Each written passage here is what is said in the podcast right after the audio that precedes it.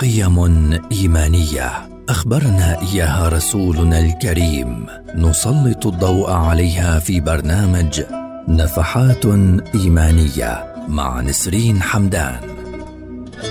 برنامج نفحات إيمانية يأتيكم خلال شهر رمضان المبارك في مثل هذا الموعد عبر أجيال.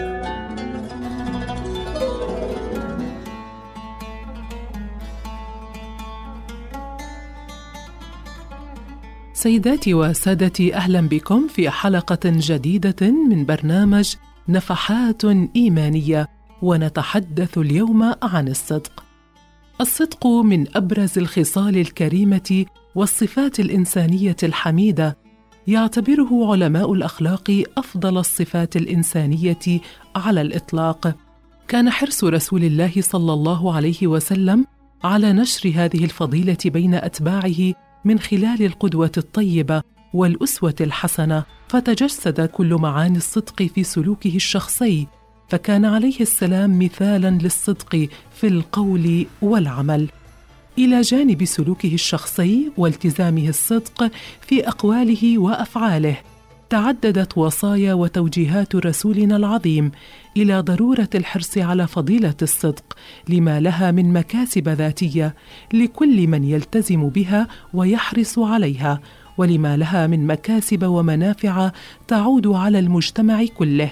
ذلك أن كل من يتحلى بالصدق في القول والعمل هو لبنة صالحة في بناء المجتمع الإنساني الراقي الذي يحظى كل أبنائه بالصدق والأمانة. كانت فضيلة الصدق من أهم الدعائم التي اعتمد عليها سيدنا محمد في نشر دعوته ولذلك صدقه الناس وآمنوا برسالته لأنهم لم يعهدوا منه كذبا ولم يروا في أقواله وأفعاله سوى الصدق والأمانة. كان رسول الله صلى الله عليه وسلم يؤمن بأن حياة الإنسان لا تستقيم إلا بالصدق وأن العلاقات الاجتماعية لن تستقر ولن تقوى الروابط بين الناس جميعا إلا من خلال الصدق. فضلا عن أن هذه الصفة الحميدة تجلب لصاحبها رضا الله وثقة الناس ومكاسبها لا تحصى.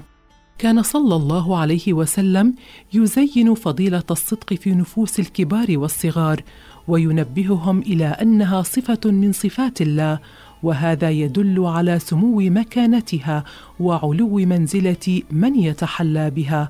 فالله سبحانه يصف نفسه بالصدق ومن أصدق من الله قيلا. سيداتي وسادتي دمتم بكل خير وإلى اللقاء.